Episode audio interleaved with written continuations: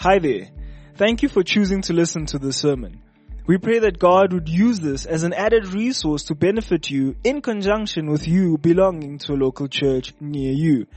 This sermon was preached at Central Baptist Church Pretoria. 130 years of believers loving God, caring for one another, and impacting the world. And uh, taste of heaven, isn't it? I believe so. Right, we Turn this morning to Exodus 20 and uh, continuing in Exodus in the broader context, but today concluding the Ten Commandments. And so I thought it would be good to read all of the commandments again this morning. So follow with me in your Bible and we'll pick it up from the beginning of the chapter. And God spoke all these words saying, I am the Lord your God who brought you out of the land of Egypt out of the house of slavery. You shall have no other gods before me. You shall not make for yourself a carved image or any likeness of anything that is in heaven above, or that is in the earth beneath, or that is in the water underneath the earth. You shall not bow down to them or serve them, for I the Lord your God am a jealous God, visiting the iniquity of the fathers on the children to the third and fourth generation of those who hate me, but showing steadfast love to thousands of those who love me and keep my commandments. You shall not take the name of the Lord your God in vain, for the Lord will not hold him guiltless who takes his name in vain. Remember the Sabbath day, to keep it holy. Six days you shall labor and do all your work, and the seventh day is a Sabbath to the Lord your God. On it you shall not do any work, you or your son, your daughters, your male servant, your female servant, your livestock, sojourner who is within your gates. For in six days the Lord made heaven and earth and sea and all that is in them, and he rested on the seventh day. Therefore the Lord blessed the Sabbath day and made it holy. Honor your father and your mother, that your days may be long in the land that the Lord your God is giving you. You shall not murder, you shall not commit adultery, you shall not steal, you shall not bear false witness against your neighbor, and this is the one we're going to do this morning. Verse 17. You shall not covet your neighbor's house, you shall not covet your neighbor's wife, or his male servant, or his female servant, or his ox, or his donkey, or anything that is your neighbor's. So just so far.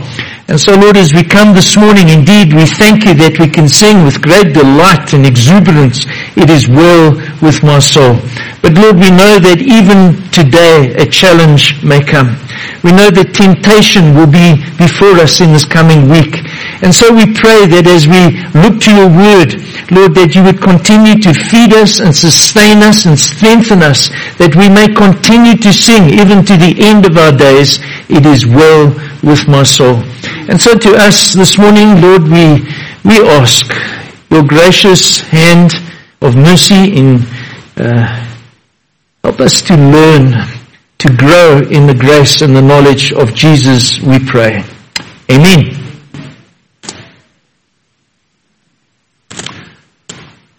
I belong to the cult of the next thing. Now I didn't say that. I'm speaking on behalf of someone else, a pastor who confessed this to his congregation. And I'm going to quote what he went on to say after saying that I'm uh, belonging to the cult of the next thing. He says, it is a dangerously easy, it is dangerously easy to get enlisted. It happens by default. Not by choosing the cult, but failing to resist it. The cult of the next thing is consumerism, but it's cast in religious terms. Then he elaborates, elaborates. He says it has its own litany of words. More, you deserve it. New, faster, cleaner, brighter. It has its own deep-rooted liturgy. Charge it. Instant credit. No down payment. Deferred payment. No interest for three months. It even has its own preachers and evangelists and prophets and apostles, ad men and celebrity sponsors. It has of course its own shrines and chapels and temples and meccas. What are they? Malls, superstores, club warehouses. It has its own sacraments, credit and debit cards. It has its own ecstatic experience. The spending spree. Kind of close to the bone, isn't it? The cult of the next thing, the central message proclaims, and this, this is the, this is why I shared this. Crave and spend for the kingdom of stuff is here. Crave and spend for the kingdom of stuff is here. Now, while it's true, Jesus, Jesus warned us, uh, it's a passage we, we, we, we know so well. Uh, he said in Luke chapter 12 verse 15, take care and be on your guard against all covetousness, for one's life does not consist in the abundance of his possessions. We, we know that, we hear that. But isn't it true that many of us at many times, at least to some extent, believe that life does consist in the abundance of our possessions, in the abundance of what we own. And so this morning I do want to ask, is it an exaggeration to say that we are often trying to get more for less and often busy spending but never satisfied? That's where we're going to go this morning. This 10th commandment, identifying what I've called this morning in my first point, the sin of discontent. Not being satisfied. Not uh, happy with our circumstances as they are in the present. So of course I need to quote uh, the old theologian Augustine. And uh, he says, to covet is to desire more than enough. And then he goes on and, and, and, and their wonderful wisdom in the Proverbs. He says, it is to be like the two daughters of the leech. You ever read of the two daughters of the leech? Proverbs chapter 30 verse 15. The leech has two daughters. Give and give. So the word covet, it literally means to pant. To pant after something. Now when I read that and I was looking at the meaning of the word, the, the, the picture that came into my mind is I thought, well, it might be helpful to visualize a male dog chasing your neighbor's female dog on heat. I know that's quite a I don't know if it's a crude illustration, but I think it, it makes the point. It's this, this unrelenting craving, this, this yearning, this hankering after something that belongs to someone else. So we covet when we set our hearts on anything that is not rightfully ours. It's an excessive, uncontrolled, selfish desire for something more. Having said that, having said that, and I want to start from the right kind of base this morning, it does not negate the fact we have legitimate God-given desires. So you sit here this morning, I'm not wanting you to think or to leave here that you are not supposed to desire anything. God has made you as a human being in His image and there are certain characteristics that you have as a person and certain realities and feelings that you have. You have these God-given desires. I've put a couple of down here. Uh, first of all, the desire to acquire. To, to have things. And, and, uh, like bees. But, but we, far more important than bees, but, but bees have the desire to store honey. Uh, birds have the desire to collect straw. And so God has given us the desire to acquire things that are connected to our life, our survival. We, we, we preserve our lives and, and to preserve our lives into old age and through illness, there, there are things that we need to have. There are certain things we need to acquire. The, the, the, the reality of acquiring that which protects us because we live in a world of danger and, and difficulty. We live in a world where we need to be fed and nourished and, and so we need to acquire certain realities of, of daily sustenance and, and food. And, and I would even go further, reading what the Apostle Paul uh, said, and, and he was addressing some rich people through, through Timothy, he says, well, God has actually given you, given them everything to enjoy. So it's okay, it's okay, it's right. You have the desire, a legitimate desire to acquire. I also believe that the Bible shows us just in terms of who we are as people, the legitimate desire to succeed. God has purposes. Uh, God has put us here in this world to achieve something. We're not just meandering along without purpose or meaning. We are to do the will of God. We are to accomplish His purposes. We are to fulfill all that He intends for each one as an individual with the particular talents and gifts in place to serve Him and to glorify Him. I love Ephesians 2.10. I think I quote it almost every week. We are twice created in His image. We are His workmanship. Why? Created in Christ Jesus for good works. So there's, there's success, there's achievement, there's, there's purpose. If a man, we were reminded yesterday, was it yesterday, Friday, at a, at a pastor's fraternal that we ought to speak to our congregations more regularly on legitimacy of the desire of sex. It's okay. It's not just something dirty out there or something corrupt that we uh, uh, frown upon and, and, and resist. No. In the very beginning, the legitimate desire for sex. In Genesis chapter 1 verse 28, God blessed them, that is Adam and Eve, and said to them, be fruitful and multiply gave them the desire for each other that they ought to express and uh, the, therefore the, the consequence of multiple generations thereafter. And, and it continues, the, the desire to produce from that very verse and to subdue it, that is the earth, and have dominion over the fish of the sea and the birds of the heavens and over every living thing that moves on the earth. So the desire to produce. So I want us to see at the beginning of this message God has given you legitimate desires. And you ought to respond to those desires. You ought to express those desires. Every good and perfect gift is from above. God has given us this. He has entrusted it to us. We, we ought to be stewards under Him and for Him to take care and manage them for the Master. So we have God-given legitimate desires. But we have a problem. We have a problem. It's a problem that has been passed on to us from our first parents. We have inherited corrupted desires. That is, this distortion, this corruption. And, and again, we go back to the book of Genesis, which helps us understand this. Uh, Eve taking the forbidden fruit, she coveted it. So when the woman saw that the tree was good for food, that it was a delight to the eyes, that the tree was to be desired to make one wise, she took of its fruit and ate. She didn't eat that because she just thought the fruit looked nice, like it was a nice mango or peach. I don't know.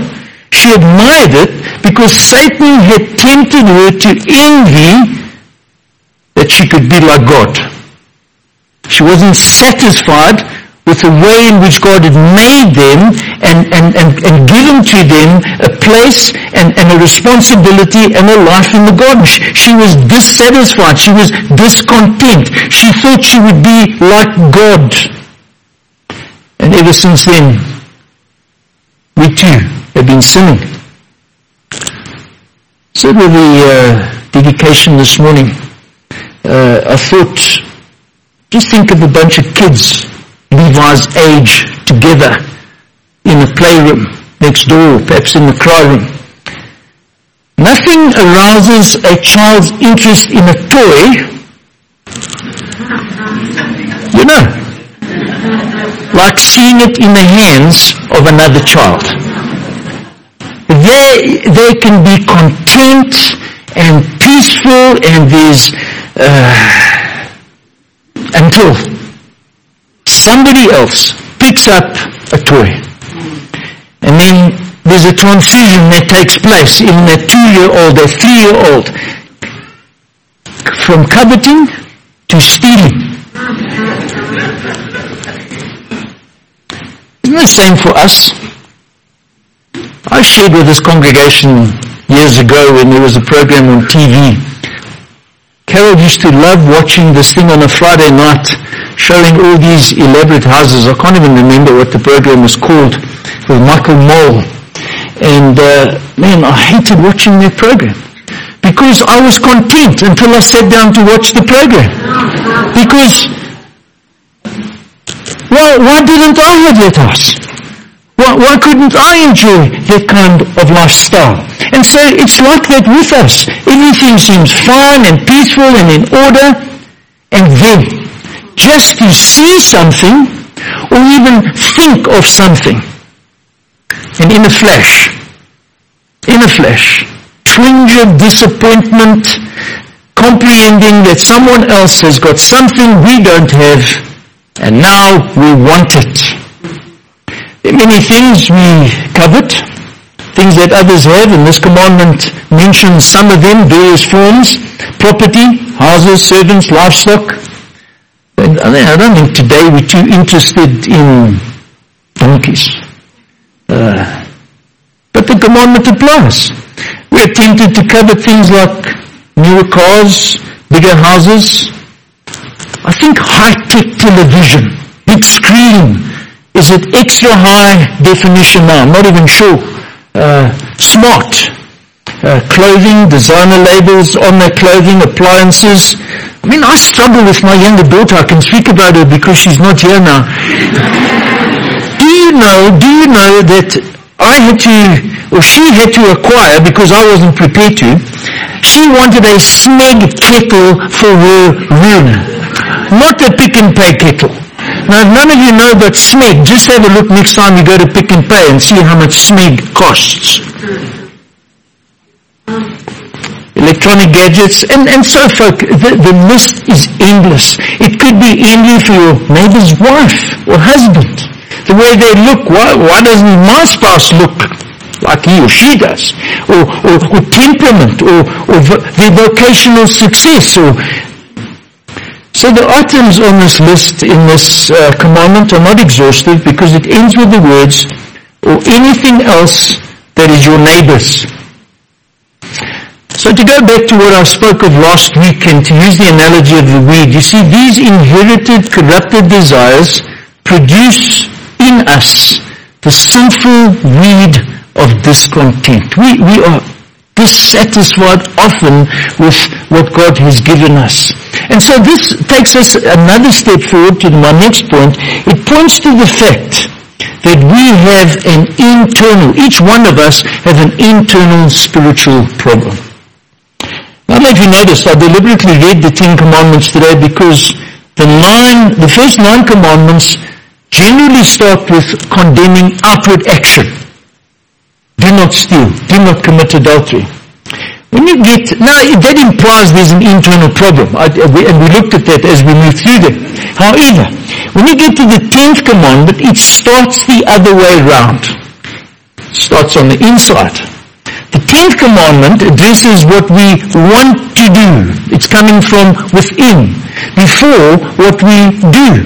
And so I believe uh, God by His Spirit designing the structure of the Ten Commandments, confirming to us with this last commandment that we need to understand there is an inner spiritual problem that needs to be addressed. Remember, remember the rich man that came to Jesus asking about uh, eternal life.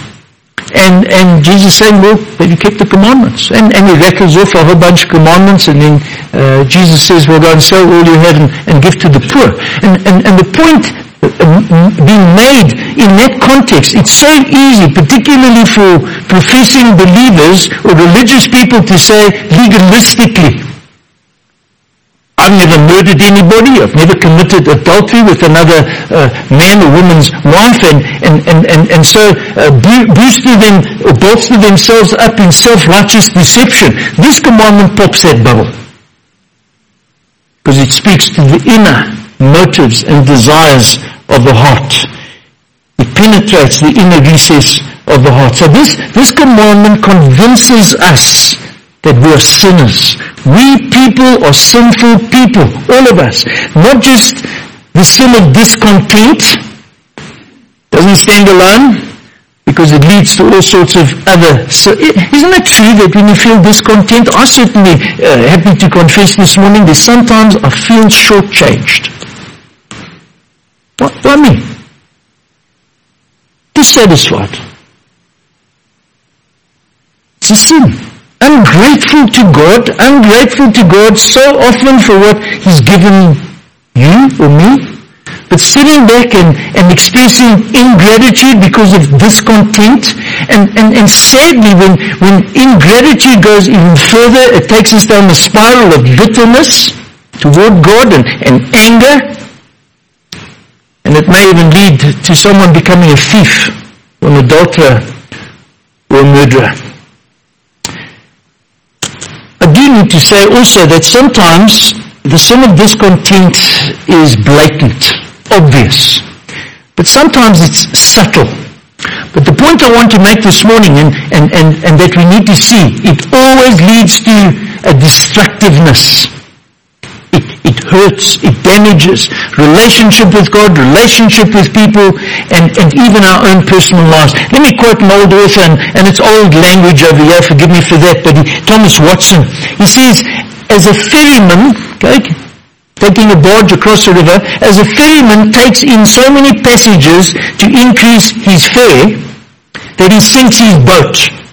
So a covetous man takes in so much gold to increase his estate that he drowns himself in perdition. So the internal spiritual problem cannot be ignored. The wages of sin is death. And so my second major point in this message this morning, dear friends, is learn, learn to be content. So important, so important. And I'm going to switch to a New Testament passage now where we get some, I think, greater teaching or insight into learning to be content. The Apostle Paul was a man who faced a variety of difficult circumstances. His life was not smooth. It was bumpy. There were bends in the road. He was persecuted. He was thrown into prison. In fact, he writes from prison to the Philippian church and he tells them, Philippians 4 verse 11, I have learned in whatever situation I am to be content. This word autarkes is the Greek word, and I'm deliberately saying it this morning because it should remind you of, an, of a few English words. Autarkes is the word where we get our word autonomous, auto, autonomous, independent. Or we get our word, word automatic. Some of you have automatic cars. You don't have to change gears. So that's where this word, uh, or these words come from, this uh, a Greek word that actually means entirely self-sufficient. In that context, now remember Paul is writing in a Greek uh, context in a world uh, where a lot of influence from, from the Greek world was present and, and, and it's a word that indicated a state of mind that a person could be independent of all things and all people. So, not what Paul taught, now I'm going to tell you what the Greeks taught. They proposed to reach that kind of state of independence of people and things by conditioning people via the mind. So they proposed to eliminate all desire. Now let me quote. If you want to make a man happy, not to his possessions but take away from his desires. That was the uh, wisdom that they offered. So they believed that the only way to contentment was to abolish desire. A person had to get to a stage where nothing or no one was essential to him. So, so it led to another step. They proposed, one of the Stoic philosophers uh, proposed to eliminate all emotion. How do you eliminate emotion? Well, they had some thoughts. Uh, get to a stage where, where you simply don't care to your, about what happens to you or to anybody else. Let me quote a, a Greek Stoic philosopher by the name of, and I hope I pronounce this right, Epictetus. He said, this is what you do. You want some advice from the Greeks? Don't take it, but listen anyway. Begin with a cup or a household utensil.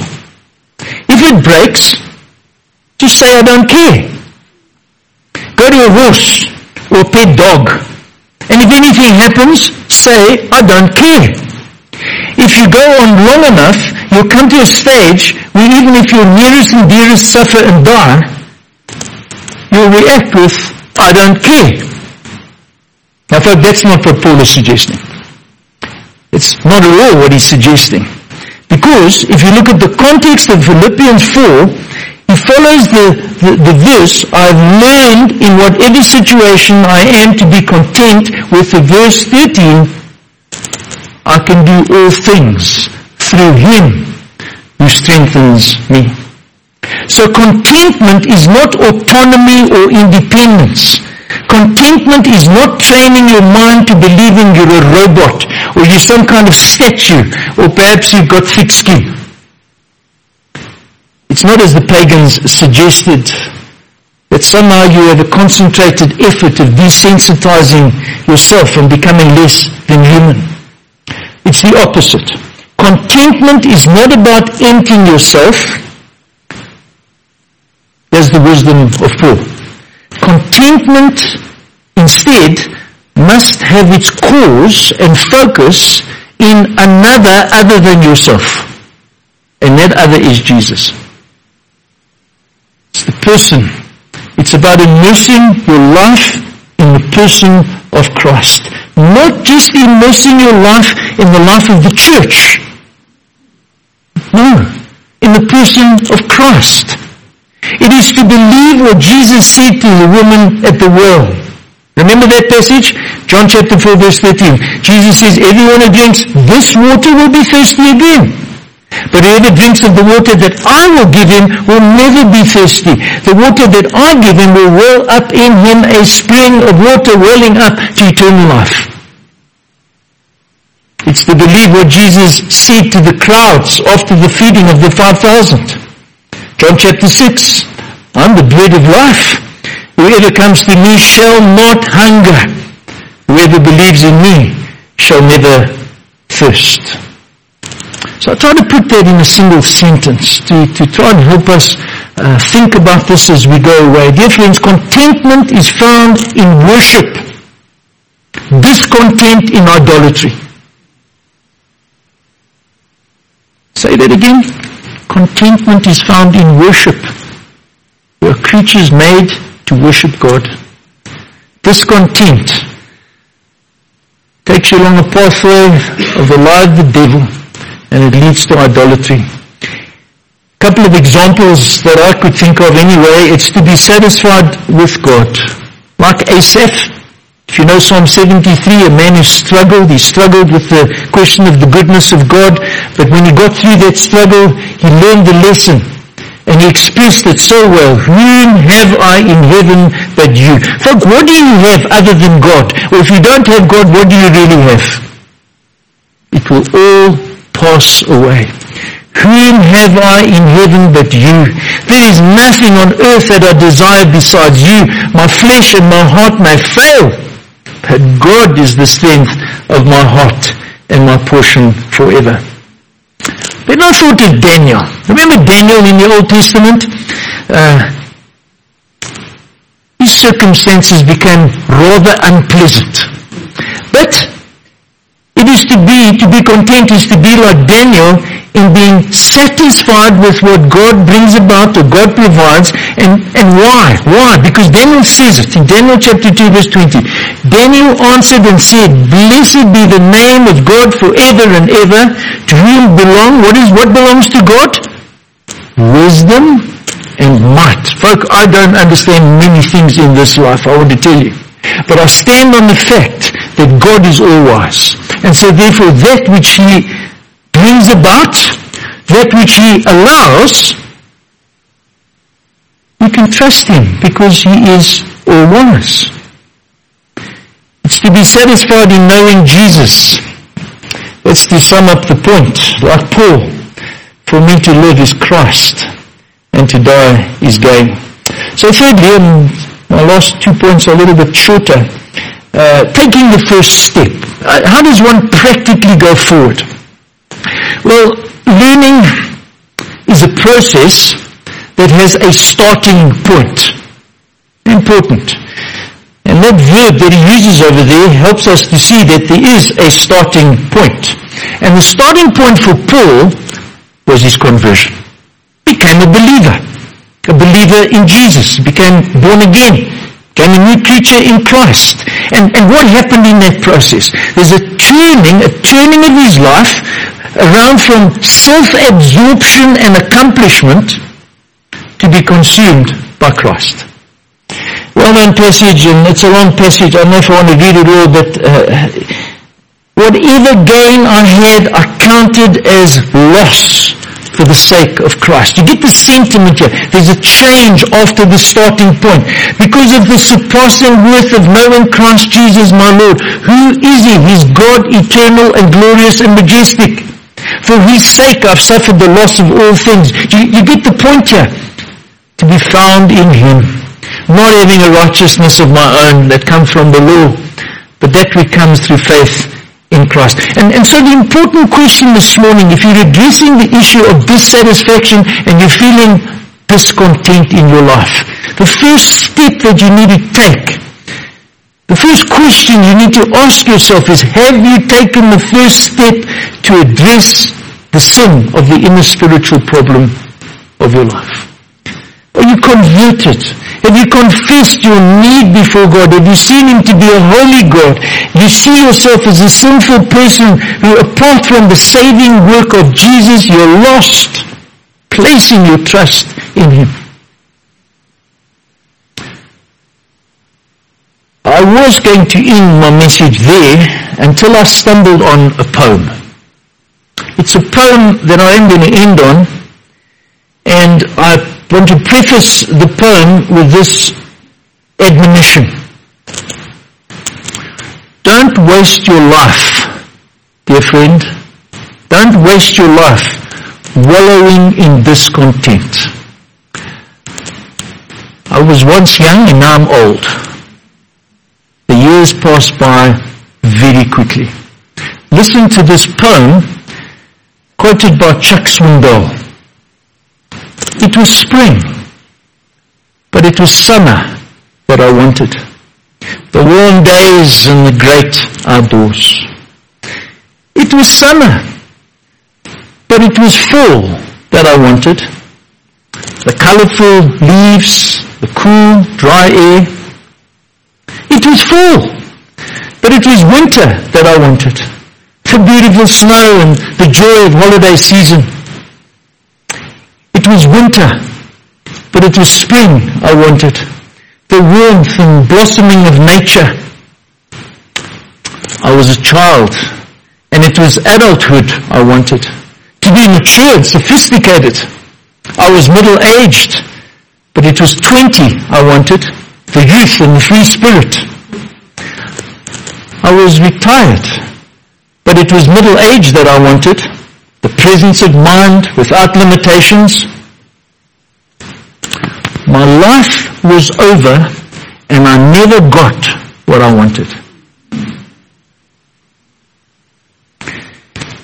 Lord, I pray that that would not be true for any of us. May you even this morning, Lord, open our eyes to see the privilege, the majesty, the glory of knowing you as you have designed and made us to be to relate to you, to walk with you, to know you as our Father, to know the reality of your wisdom and your grace and your kindness and your goodness, to know, Lord, that life has meaning and significance here, but forever and ever. And so move among us this morning, we pray again by your Spirit in Jesus' name. Amen. Thank you for listening to this sermon. Find out more about Central Baptist Church at www.central.org.za.